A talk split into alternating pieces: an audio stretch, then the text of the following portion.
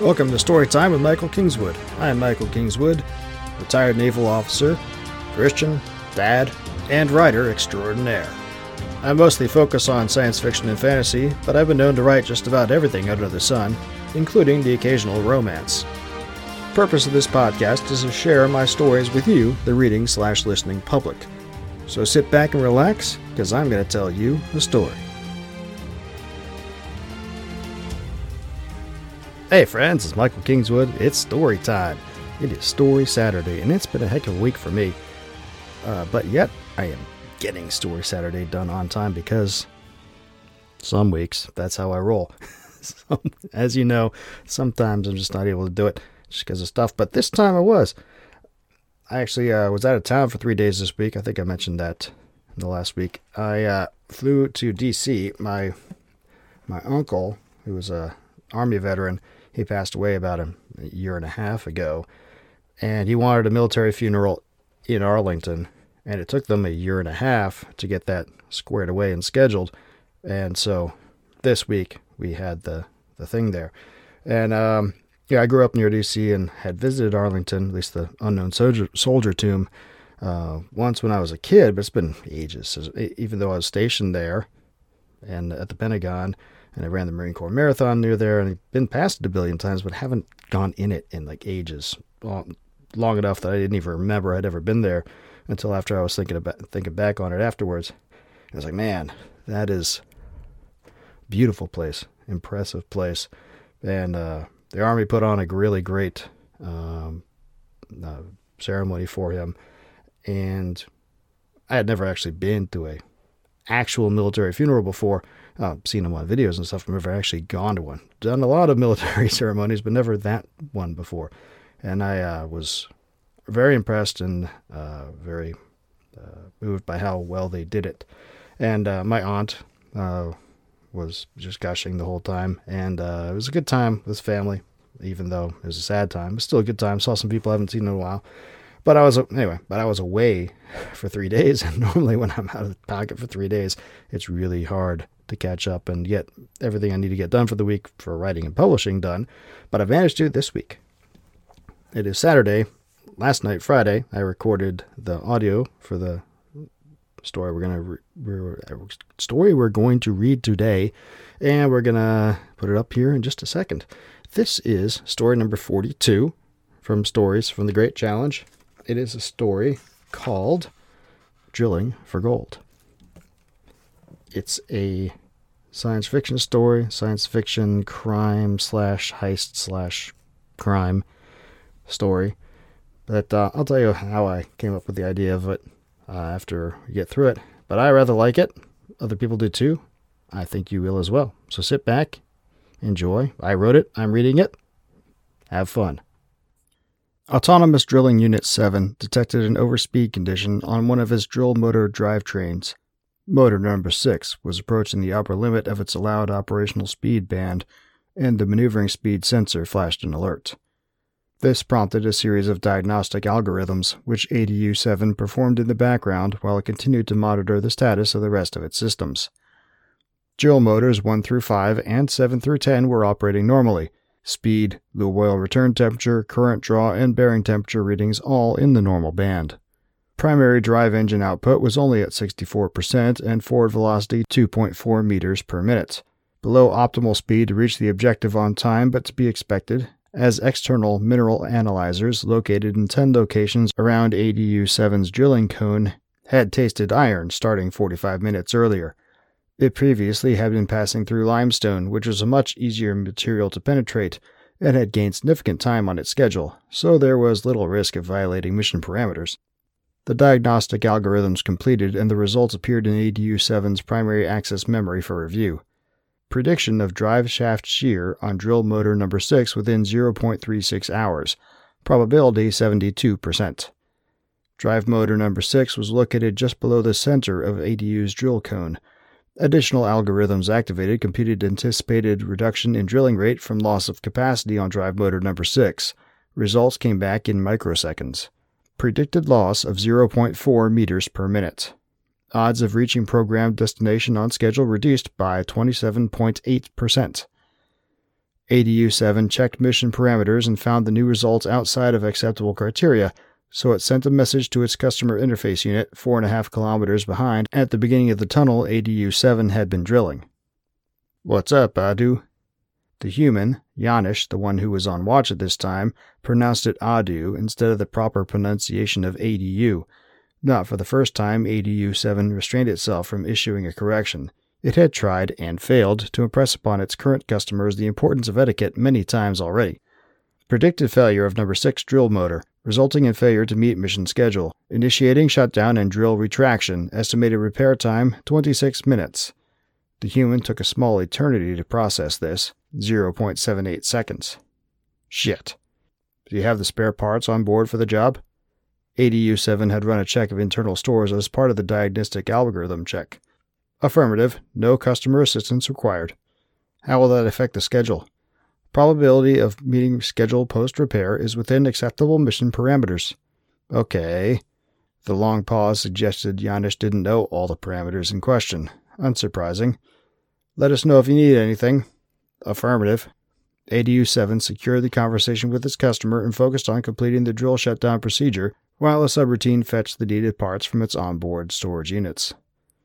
After ADU 7's drill motors came to a stop, it reversed its primary drive engine, retreating 6.28 meters back down the drilled out tunnel to ensure the drill hedge pulled free of debris. Then it deployed two repair drones, their sensors and operating systems slaved to ADU 7's repair procedures subprocessor. The drones were designed to be maneuverable in tight clearances, crab like with collapsible legs and two deployable manipulator arms, one on either side of their forward sensor clusters. It required a significant reallocation of processing resources and a reprioritization of which parameters to monitor continuously and which to update periodically to collate new sensor data from the drones. ADU 7 had protocols in memory for predicted optimal processing and collation arrangement, but it had to evaluate those protocols against actual operating conditions. That took a fair amount of time, 0.012 seconds, after which ADU 7 determined the default protocols would perform acceptably. By then, the drones had obtained the needed repair parts, so ADU 7 deployed them to their required repair positions and got to work. Jordan chewed his menthol tobacco flavored gum and severely wished it was the real thing. He hadn't chewed the real stuff in ten years, since his older brother had come down with mouth cancer that took his tongue and most of his lower jaw. They hadn't had the money to grow replacements, so he lived with electromechanical prosthetics now. Nowhere near the real thing, and life sucked for him as a result. Soon as that happened, Jordan had given up on chew completely, but he still felt the need for something in his mouth, and he missed the taste of it hence the gum, but some days it really was a poor substitute. As he bent over the plastic and metal fold out table he had set up in the outer room of his crew's little headquarters, in the bottom of a narrow canyon three and a half miles southwest of Miller's Crossing, the center of commerce and government on this part of New Auckland, he felt a hefty craving for some real no kidding nicotine. His grand plan was all starting to come together, but there were so many variables, so many things that could still go wrong. Damn, he said, and closed his eyes for a second, willing himself to focus and be calm. The printout on the table hadn't changed in any of the hundred or more times he had studied it, but now, as it was approaching go time, he felt the need to stare at it, to hunt for one more wrinkle that he missed that could get them all locked away for a good chunk of the rest of their lives. The printout contained the blueprints for the New Auckland Savings Bank Depository, and not the fake ones on file in the city records office the real construction blueprints that only a select few got access to. He'd paid good money for a copy through some very dangerous contacts, but his job needed precision planning and he needed to know exactly where everything in that building was, and in particular the location and dimensions of the vault in their sub-basement, four stories below the main building. He bent close until his nose was practically touching the paper and traced out each individual line. It was still the same, but he could swear he had missed something. Just nerves, he said, and straightened, but not before a drop of sweat fell onto the blueprint and sat there like an immovable lens, distorting the white line drawn onto the blue background that showed the edge of the vault's wall. Chuckling, Jordan thought for the hundredth time that they really should have installed an air conditioner in here. It was summertime in the middle of the desert, and it got hot in this little wood walled cabin he and his crew had built. Oh well, too late now.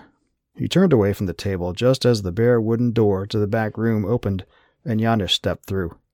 He was taller than Jordan by an inch and darker of skin, but he was beanpole skinny, so Jordan was pretty sure he had a good 10 or 15 pounds on him. Janusz's thick black hair spilled down his head almost to his shoulders, and his brown eyes normally sparkled with good humor. Right now, though, we've had a development with Adu, Janusz said, wiping his palms on his jeans. He was sweating. The underarms of his t-shirt were notably damp, which was weird considering the back room really was just the entrance to the cave where they'd set up the drilling unit, and caves never really got that hot. It had to stop to repair a bad drive motor. Damn it. Jordan turned away from him and stepped over to the front room's lone window, looking out toward the canyon's entrance, a third of a mile distant, around a bend that was obscured by boulders and scrub brush. How long? Jordan asked. About half an hour to fix. It says we're still within acceptable mission parameters, though. Jordan nodded. Well, that's good. Had me worried there for a minute. He'd had Gregor program the drill to stick to a 98% chance of making the schedule, or better. If it said they were still there, no disaster. Yet. Sorry, but I thought you'd want to know. Thanks. He looked back at Janusz and raised an eyebrow at him. Holler if anything else happens. If it gets there too late, or if it breaks through before Gregor takes down security, he didn't say the rest. He didn't need to. Sure thing, boss. With the repairs completed, ADU 7 found itself making better progress than it had projected before stopping. A quick analysis of motor current draw versus forward speed showed that drive motor number 6's degradation had affected progress more than ADU 7 had initially detected. Now it revised its scheduled performance predictions and found it would reach programmed end of drilling slightly early. It reduced primary engine power to compensate, then went back to monitoring its various system parameters. An alert popped up from ADU 7's Customer Preferences program. It was to report when 20 minutes away from destination, so it sent another message to the customer interface unit. A different human responded. ADU 7 recognized its vocal patterns as Shen. Report. Unit approaching program destination. Estimated time of arrival 20.37 minutes. Stand by. ADU 7 had noted that Shen was much less talkative than Janusz. It preferred that. More efficient. ADU proceed to destination. Acknowledged. Then it cut contact with the customer interface unit.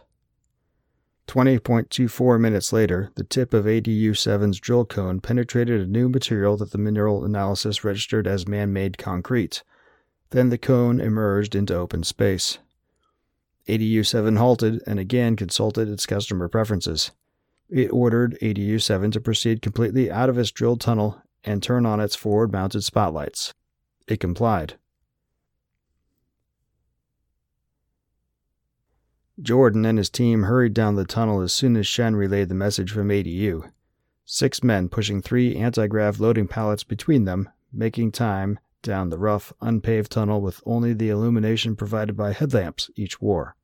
The anti grav loading pallets he'd chosen for the job were industrial strength. Painted black and yellow, they looked like normal wheeled dollies with a metal handle and a push bar on one end, a couple of feet above the dolly itself.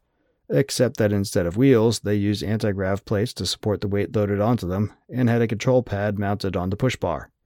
Much better choice for navigating the tunnel than wheeled units. Still, now that he thought about it, this was an incredibly dangerous and dumb way to handle this part. They should have strung up lights behind ADU as it went, or something. I knew I forgot something, he said to himself, and chuckled. If that's all it ended up being, they were home free. It was a bit more than five kilometers to the end of the tunnel. If Jordan had been running in the open, he could cover that distance in about 25 minutes. Going down this tunnel, it took more like 40, which meant ADU would be sitting in the vault for 10 to 20 minutes before his team got there. But Gregor had successfully killed the bank's security feeds, so he had no fear of that gap in time giving the caper away. Still, it pressed him on to greater speed.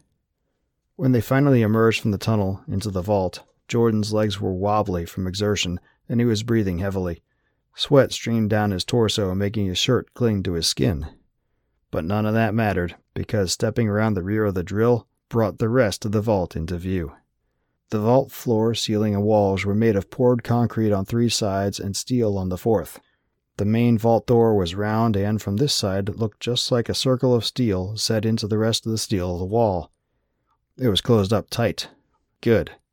Except that it kept all the dust from ADU's final push through contained, and it still lingered in the air, smelling of damp and dirt and making Jordan want to sneeze. But so what? The trio of pallets sitting against the wall, adjacent to the door, directly in front of the wall ADU had breached, brought a joyous smile to Jordan's face. Or more specifically, the 300 gold ingots sitting on those pallets did.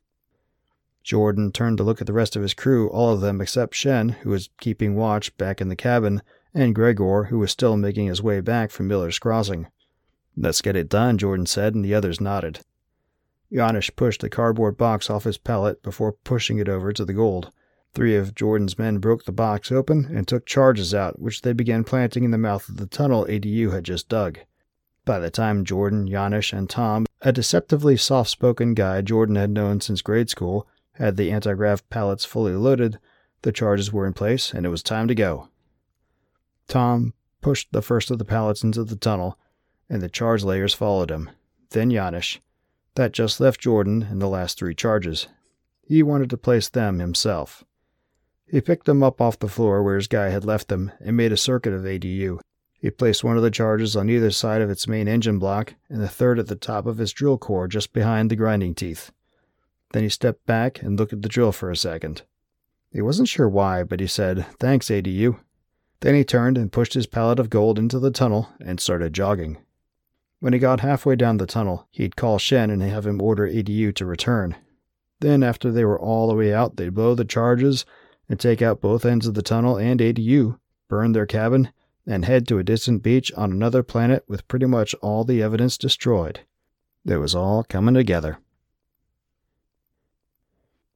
ADU 7 received the order to return to origin from the customer interface unit and maneuvered to comply. It wasn't hard to retrace its route, as it had simply driven straight once its drill cone emerged into the air and then stopped. But when it re entered the tunnel, its mineral sensors signaled an alert to ADU 7's primary access memory. Volatile compound detected. Volatiles were potentially dangerous to workers and could potentially compromise ADU 7's ability to properly complete its assigned mission. Protocol required stopping when they were detected, and investigation to determine the extent of the danger. Acting in accordance with protocol, ADU 7 stopped halfway into the tunnel entrance and dispatched two of its repair drones. They skittered up to the top of ADU 7's jewel cone and located five distinct volatile locations. Investigation with their thermal and visual imagers showed that there were flat disks stuck in place on the tunnel's upper half and that each of the objects had a red light on it. ADU 7 processed this and could not come up with a known correlation, so it directed the repair drones to attempt to remove them. They were able to succeed with little difficulty using their manipulator arms, and ADU 7 directed them to deposit the unknown objects into its part storage units for later analysis. But as one of the drones proceeded to do so, it detected another of the objects on ADU 7 itself, just behind the cutting portion of its drill cone. This continuing anomaly required several consecutive processing cycles to analyze, but ADU 7 could not come to a satisfactory determination. After an additional cycle, it directed that drone to take the latest anomalous object to one of its mineral analysis sensors. When the drone placed the object directly onto the mineral analysis sensor, the sensor immediately flagged a more detailed alert to the primary access memory. Direct contact allowed a much more thorough analysis than proximity alone, and the material was identified as man made explosive. ADU 7 had to spend more cycles, more than it had ever spent on a single task before, processing this new data. It had already completed drilling the programmed tunnel. Why would explosives be needed? It had no explanation, so ADU 7 went back through all its data again from the moment it had emerged from the tunnel and immediately found information it had not processed. In addition to the floodlights, ADU 7 had forward looking cameras, and they were activated by the same breakers and commands that activated the lights. Mission parameters did not require ADU 7 to utilize or transmit images from the cameras, so it had not processed them, but the camera still recorded imagery. Now ADU 7 analyzed those recordings, and immediately several alerts were placed into primary access memory from half a dozen different subsystems and processes. Jordan emerged from the tunnel to find the rest of his crew all smiles. They were clapping each other on the back, and he immediately felt a flash of chagrin. Save the celebration till we're out of here, he said. One and all, his crew looked at him, and their smiles faded. Janusz's did more than that. His smile fled, replaced by a look of shock. Then he actually went pale. Boss, he said, his voice sounding ragged, like he was being strangled. You okay? Jordan started to say, but a shout from out front interrupted him. The door flung open and Shen dashed in, looking grave. There are lights out by the canyon entrance, and I think I heard a helicopter. What in the hell? Gregor's on the way back. He's. Boss! Jordan looked back at Janusz, and he was pointing at the drill's customer interface unit. Jordan turned around to look at it, and the bottom dropped out of his stomach. The customer interface unit had a text message written on its screen in a clear, bold font. You are in violation of Devison Robotics Company end user license agreement for automated drill unit model 18362. Section 4.2.5.5. You may not use this product for any purpose that violates any law, custom, or moral standard on New Auckland or any other planetary system anywhere in the universe. Failure to comply with this clause may incur civil and or criminal penalties. This unit has informed the appropriate authorities of this violation. Have a nice day. It was like being smacked across the face with a cricket bat. After all his planning, meticulous to the T, here it was, the thing that Jordan had missed. The thing that was going to get them all locked away for a good chunk of the rest of their lives. What? Janusz swallowed, then tried to speak again. What do we do? Just then came a crash from the front room and a shout of police. Jordan closed his eyes, hoping for a second that this was all just a bad dream, but the shout came again, from more than one voice this time. He opened his eyes back up and looked at Janusz, and he shook his head in apology. I guess we go to prison. Right, so not really a happy ending for the crew on this one, but it is a good ending for truth, justice, and the American way or rule of law or whatever you want to call it. Um, and you know, a little ironic. Uh, so I wrote this one at a workshop a little while back, um, obviously during the time of the Great Challenge. Um, actually, it was early 2020. Um, I was in Vegas for this science fiction workshop on how to write science fiction stories better, and uh, part of that workshop, we went to uh, I forget what it's called. This little area in the west side of Vegas with the, where the spring that originally was the water supply to the to the to the city is located, and there's a bit of a museum piece there, and and uh, a bunch of other you know little path you can walk through and things like that. And uh, one of the uh, displays there was of uh, discussing how they uh, installed in Lake Mead uh, the the currently used wellhead that they use for the city's water supply now, and described the the process. And I'm an engineer, so I was like, oh man, this is awesome because what they did is they took the the wellhead, the concrete and steel and stuff, and that they wanted in the they sank it to the bottom of the um, bottom of the lake installed it there, and then they, you know, miles away, they took bored down and the board across with a, a drilling machine. Um, drilled the tunnel for the water to flow from that wellhead to the to the piping that would supply the city, and it was you know a couple hundred feet down and several miles, and they had this itty bitty little target, like just maybe a foot in diameter, um, painted on the wellhead where it was mounted in, where it was buried into the, the sand and the at the bottom of uh, Lake Mead, and they did their uh, engineering design and their guidance of the boring machine with such ridiculous precision that you know that they hit it like basically dead center after drilling down a couple hundred feet and across several miles, um, dead on. And if they hadn't hit it dead on, the whole thing wouldn't have worked. Right. And it's like, man, really impressive uh, calculations, really impressive construction, really impressive uh, detail and precision of how they did that.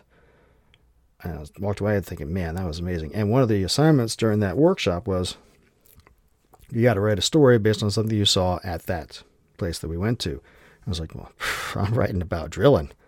And thus, thus the uh, start of this story, which uh, became the heist and all the other things that uh, went through it. Uh, the other thing, the for the ending of it, I uh, around that time was where a whole lot of a lot of the cancellation and social media stuff and Uh, terms of terms of service and all that sort of thing where people were being can- canked for some mostly illegitimate political reasons but sometimes for legitimate ones but mostly illegitimate but citing back to the extremely vague terms of use that were put in place specifically so they could get rid of people they didn't like. But that's neither there. It was you know I was thinking about all that that was going on at that time, and I was like, oh yeah, it'd be great if terms of service would come back and bite these guys. So yeah, that's how that came to be. So a little irony, a little just fun with precision engineering, and I think it turned out pretty well. Hopefully you do too. If you did like it, you know what you need to do, right? You need to go out buy all my books from michaelkingswood.com slash store, where you can find all my stuff, an ebook and audiobook. The print stuff is still getting fixed because it's well down on my priority list of things to do. Um, if you want the print, go to all the other uh, retailers out there, uh, which you can get to through the uh, the books to read link that I'm sharing right now there. That'll take you to the author page there where you can click on a title and you can pick which retailer you want to go to, and it's great. Obviously, the best way to go to get me the most money is coming straight to me. But, you know, is what it is, however you want to play it. Um, the other thing that's going on, if you want to help out, is of course the Kickstarter is going on right now for uh, the 52 stories in 2023 challenge that I am currently doing, of which I am finishing story number 14 this weekend. Uh, the first 10 are uh, bundled up in the collection that this Kickstarter is kicking. And then uh, volume two will be the next campaign, and then volume three, volume four, volume five, and you see how that goes throughout the rest of this year. Uh, the campaign for this one is going swimmingly. Uh, we set a pretty low uh, bar for funding, just A, to make it easy, and B, because I still have limited reach. Uh, but we have more than doubled the initial goal, and we have unlocked the first of the uh, stretch goals for the campaign. So we've got a little bit more than a week to go on it. So there's more to go. The uh, second second stretch goal is certainly well within reach if everybody who likes my stuff, and that means you, goes and supports it. So by all means, go to michaelkingswood.com slash 52 in 23 V1, which you're seeing below me right now, and go and support that. Of course, don't forget to like this uh, this video if you're watching the video, or the podcast if you're liking the podcast. Subscribe to it, push the like button, share with all your buddies, tell everybody what great stuff we're doing around here, and come back next week. Next week will be story number 43. Number 43 is Drops in the Storm. And I think this one, I haven't looked at this one in a while this is sort of a. Think this one is uh, more of a modern setting. If I remember right, it's an assassination kind of thing. I got to look at it again. It's been a while. But we'll be reading next week. It'll be a great story. You'll like it. Come back. We'll read it some more. Uh, so I didn't get very many streams done this week because I've been out of town doing other things. But this week we will be moving forward. We will get back to our daily as much as I can manage it uh, Kickstarter update streams, and we will also do Warship Wednesday again. Uh, I think we're going to go back to the Gene Fluckey files and find a cool story about his adventures on USS Barb in World War II. At least that's the plan. So come on Wednesday, we'll do that. And that's, I think, all I've got for now. Uh, thanks very much for tuning in. Hope you liked it. If you did, do all the things I already told you to do. Buy books and like and subscribe and share and I'll talk to you next week. Until then, don't do anything I wouldn't do. Thanks for listening to Storytime with Michael Kingswood. For information on my books, visit michaelkingswood.com or visit my web store at ssnstorytelling.com. My books are all available through all the various e-tailers, but buying direct from me nets me the most profit. For information on new releases and other special deals in the future, sign up for my newsletter on my website. Storytime with Michael Kingswood is copyright of Michael Kingswood. Intro and outro music is copyright Gene Paul Zogby, licensed through stockmusic.net. All rights reserved.